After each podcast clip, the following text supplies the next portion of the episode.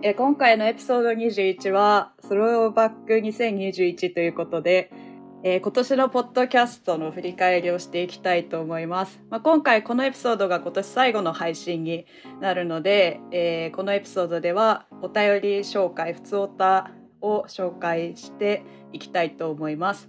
パーソナリティは私、あやこと、えー大樹、陽太郎、圭介の4人でお送りします。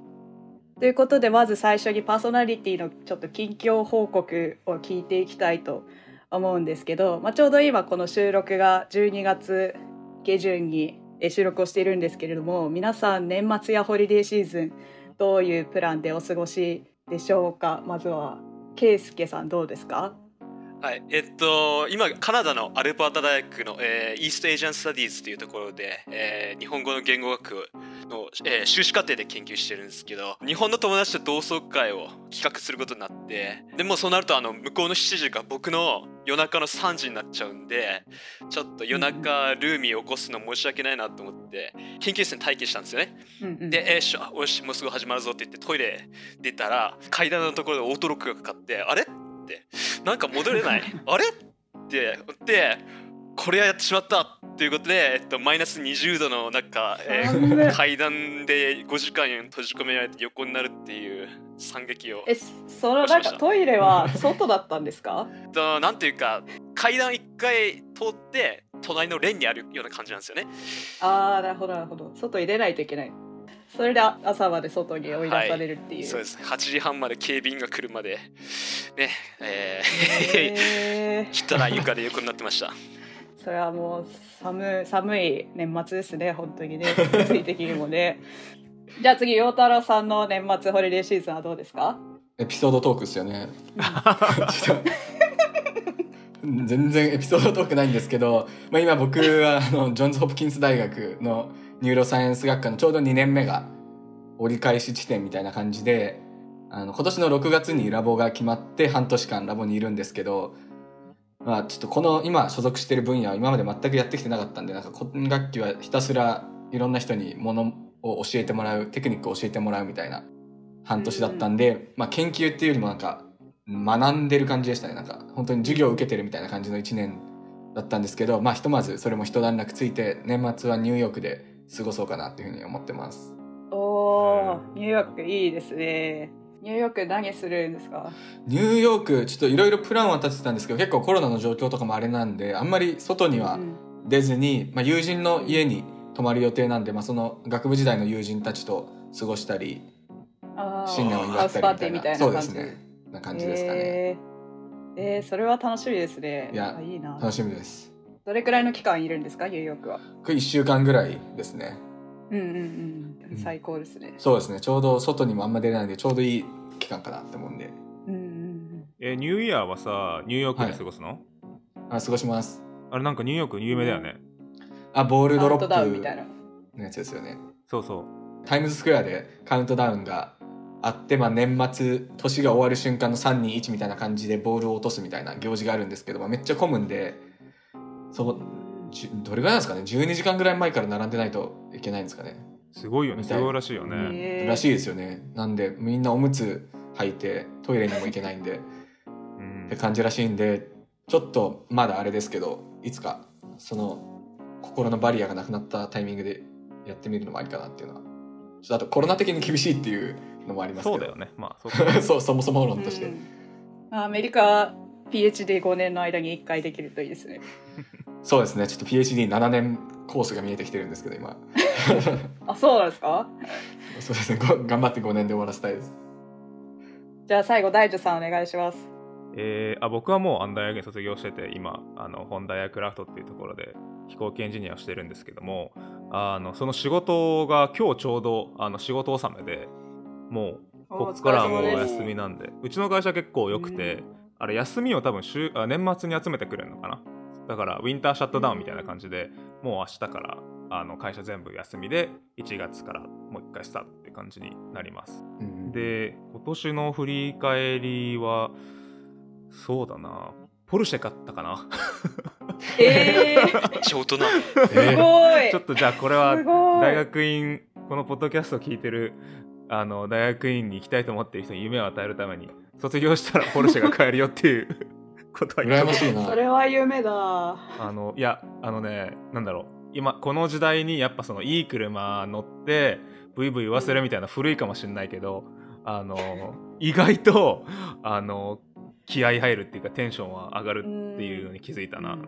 そのミーティング、なんかこう会社でミーティングやったり上司とかに怒られたりしてテンション下がっててもあのあー今日は嫌だったなーみたいな感じでで駐車場行ったらポルシェが俺を待ってるみたいな。あ俺ポルシェ乗って家帰るんだ みたいな。それを思うともう全て嫌なこと忘れるからあ俺結構車であの気持ち左右される人間なんだなっていうのは今年気づきました。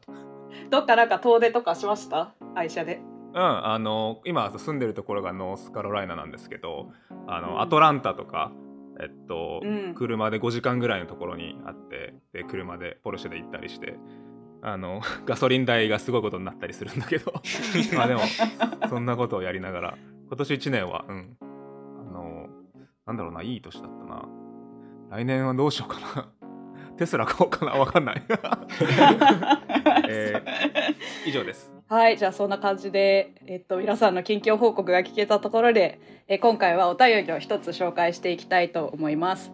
え今回のお便りは日本にお住まいのラジオネームマサさんからいただきました。ありがとうございます。えー内容はパンデミック中のストレス解消法や勉強研究で煮詰まった時の対処法はありますか？ということですね。これね俺1個1個あるんだけど一個まあこれえなんだろうな難しいんだけどそのスポーツを結構やったりするって意外とこうストレス解消になったりすっきりするって思うじゃん。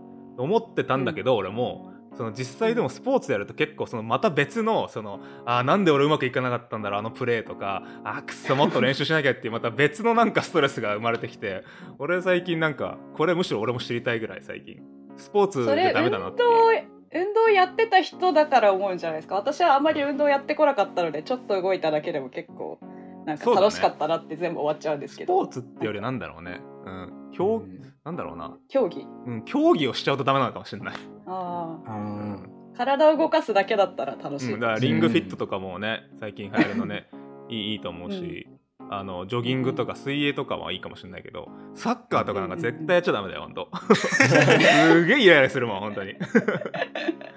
ゴールが決まんなかったりするとそうそう。うんうん僕も体を動かすのはめっちゃ好きでジョギングとかもちろんなんか競技だとあれなのかもしれないですけどジョギングは僕よくやっててあのその研究とかってかもう詰まったら詰まったりするんですけどジョギングってなんか昨日はこのタイムだったからじゃあ今日はこれをちょっと伸ばそうみたいな感じでなんか目に見える進歩があったりするんでそういう意味でなんかあーなるほどうんね。筋トレに近いな、多分それ。あそうですね筋トレもそうですねなんかウエイトちょっと増やして昨日よりちょっと進化したみたいな感覚が得られるんでよくやってますね。うんうん、なんか自分自身の過去と比較するものだと結構なんか個人で成長を感じられるから楽しそうですよね、うん。私も結構ランニングはします。圭介さんもなんか運動運動以外とかなんかストレス解消法あります？カナダ来てからジムに通いったんですけどめちゃくちゃ精神的にいいですね。はい。あとなんだ僕にできるアドバイスとしてはまあとにかく研究室に通うそこでまあとにかく人と何かあって喋るっていうのを続けることですね。なるほどうん。ね。あやこさんどうなの？なんかすごい今いっぱい出てきちゃったからもうなんか全然思いつかないですけど、うん。基本運動とあでもなんかその私が住んでるのがボストンなので結構あのなんだろう美術館とか科学館とか週末にこうフラッと一人で行って一人で見て帰ってくるみたいなのをすごいやってますね。すごっなんかど土日どっちかで 行ってますね。すごいね。それえなんかリフレッシュされんの？そのごめん。あのあめちゃめちゃ。あんま分からないからさそういう芸術とか。いやでも私もそんなに詳しい人ではないんですけどでもなんかそのいつもは研究室平日いるじゃないですか。でもなんか土日にちょっと違う場所に行くっていうのがなんか自分的にはすごくなんだろうマインドリセットされる感じがあって、まあ、特に一番好きなのはなんかボストン交響楽団の演奏会すごい綺麗なコンサートホールで本当ヨーロッパ建築みたいなデザインをしてるんですけどなんかそのホールに行くだけですごいなんかなんかリフレッシュするっていうかあとなんか学生用のディスカウントチケットがあって確かそのマサチューセッツ工科大の学生だとなんか5ドルで年間なんかコンサート通い放題みたいなえーなんかカレッジカードみたいなのがあってなんかそれでもう毎週行きまくってます。なるほどそれはいいねということで、えー、といろいろ解消法が出てきたと思うのでぜひあの参考にしてみてください。さいさて続いては、えーエクスプレインのポッドキャストの総括をしていきたいと思います。今年のポッドキャストは、えー、と制作体制が一新して、えー毎週配信するようになりました。素晴らしい素晴らしい。えーそれから、えっと YouTube のアーカイブ動画も残るようになったので、えーポッドキャストの耳だけではなくてこう動画でも楽しめるようになっています。今年のエピソードを振り返ってみるといろいろありますけれど。なん何個あんの？何個話したっけ？今年のエピソードって。123451414じゃないですか。14エピソード今年配信したの？すごいですね。すごいよね。すごいですね。シンプルにすごいよね。はい。ようやりました。本当だよねなんか印象に残ってるエピソード皆さん1個選ぶとしたらどれ選びますか？僕は多分今ちょうど先週まで放送されてたやつなんですけど北欧スカンジナビア編っていうローカルトークでこれはまあ自分があのパーソナリティをやったっていうのもあるんですけどなんか他のテーマと違って唯一全く触れてこなかったんでなんかここで聞く話が全部めちゃくちゃ新しいっていうかなんか本当に自分が、ま、経験してる部分がほぼないなっていう非英語圏でしかもかなり文化も違う三国の話を聞くっていうのはもうパーソナリティをやりつつこっちがリスナーやってるみたいな感じで楽しかったですね。確かになんか編集しててもすごいなんか聞いてて知らないことがたくさん盛り込まれてましたうんうん。なんかめっちゃ詳しくなった気になりました。かなと。北欧の国にはいいいねケイスケさんはどれ選びますか？僕は自分がパーソナリティ務めさせていただいた新生活編ですかね。うんうんああのカット連発の回。あ問題の回。ーけどやっぱ互いにね国境を越えて新生活を始めた大学院生同士でおしゃべりできるっていうのそれ自体がもう本当に貴重な体験だったので本当に楽しませていただきました。うんうんううんんうん確かになんか私もすごいその今 PhD1 年目でアメリカでスタートしたばっかりだったからなんかこう同級生の話を聞けたのは結構楽しかったですこのエピソード。うん。じゃあ大樹さんは決まりました？僕はねもう僕も自分のパーソナリティ回なんだけどこれちょっとなんかうん。他と違ってあの大学院留学その先ってやつでうん。うん。一人の今回のその時のゲストは原健太郎さんスタンフォード大学の教授の方にちょっとこの深掘りしていってこう普段のゲストを何人か呼んでの回とはちょっと違った形でやったんだけどそれは結構印象に残ってるかな。確かになんか学位留学の話だけで終わるんじゃなくてこうなんかその先のキャリアについての話を聞く機会って結構限られますもんね。そうそう。あのポスドクどうやってやったかとか、うん。あのそこから、えー教授のポジションどうやってゲットしたか。であとそのあの原さんはあのご家族と一緒に来てたからあのどうやっうんうんうんてその、私生活と仕事の両立をどうやってやってきたかみたいなのも聞けたからこれは結構うんいい回になったんじゃないかなと思います。うんうん確かに確かに。ということで今年は本当にいろんなエピソードを配信できました。それでこんなにたくさんのエピソードを発表してきたエクスプレイポッドキャストチームですが、えーこの度ジャパンポッドキャストアワーズに、えー挑戦したいと思っています。いいね。えっとこのジャパンポッドキャストアワーズというのは、えー今年第3回3回目の、えー大会になっていて日本放送さんが主催の大会になっています。さまざまな部門ごとに、えーノミネートされて表彰されるという形式になっております。えーねえーリスナー投票が1月14日まで投票できるので、えっと、ぜひリスナーの皆さんにはこのエクスプレインポッドキャストチャンネルへの投票をお願いしたいなと思っています。皆さんよろしくお願いします。お願いしお願いしま。すよろしくお願いします。